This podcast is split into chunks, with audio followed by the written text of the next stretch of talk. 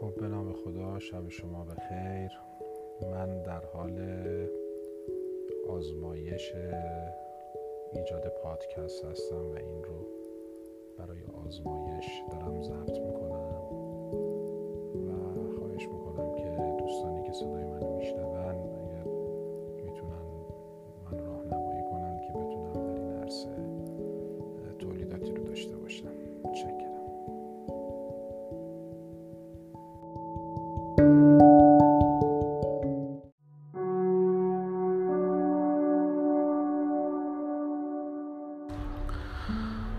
یکی از کارهای ناممکن و عبس تعریف کردن برخی از مفاهیم بنیادین در حوزه علوم اجتماعی و علوم انسانیه.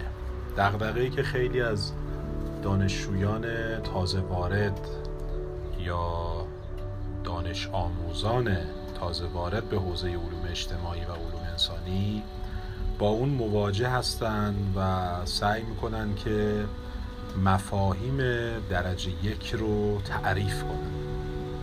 مثل اینکه بخوایم از آزادی تعریف کنیم یا بخوایم از عدالت تعریف داشته باشیم. یا از خیلی از این دست مفاهیم تعاریف ارائه بدیم.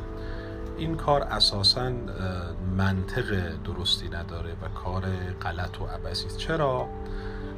شاید این تعبیری که در شعر فارسی وجود داره که بحر را در کوزه نمی‌توان گنجاند بهترین تمثیل برای این کار عبس هست. واقعا بحر رو نمیشه در کوزه قرار داد.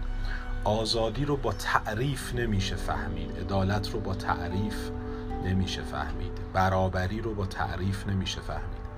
اینها رو باید درک کرد. البته می‌توان کار تبعینی و توضیحی و ایزاهی به تعبیری انجام داد. اما درک اینها مستلزم یک مجموعه دانش وسیع از یک سو و تجربه های زیسته از سوی دیگر است. شما زمانی می توانید آزادی رو خوب درک کنید که عدم آزادی رو تجربه کرده باشید. از سوی آزادی رو به عینه هم تجربه کرده باشید. از سوی دیگر تا شما تاریخ ناآزادی ها را نخوانده باشید تاریخ دیکتاتوری ها تاریخ استبداد تاریخ محدودیت های اجتماعی نفسگیر و خفقانهای گوناگون رو و سانسورهای شدید در حوزه فرهنگ و هنر رو نخوانده باشید نمی‌توانید درک درستی از ضرورت و معنای آزادی داشته باشید. از این رو می‌خوام در این گفتار کوتاه تاکید کنم که در برابر واجه های بنیادین و کلیدی دنبال تعریف نباشید بلکه سعی کنیم اولا تاریخ اون رو توضیحات ارائه شده درباره تاریخ اون رو بخوانیم تا به تبعینی از اون مفهوم برسیم. ثانیا سعی کنیم که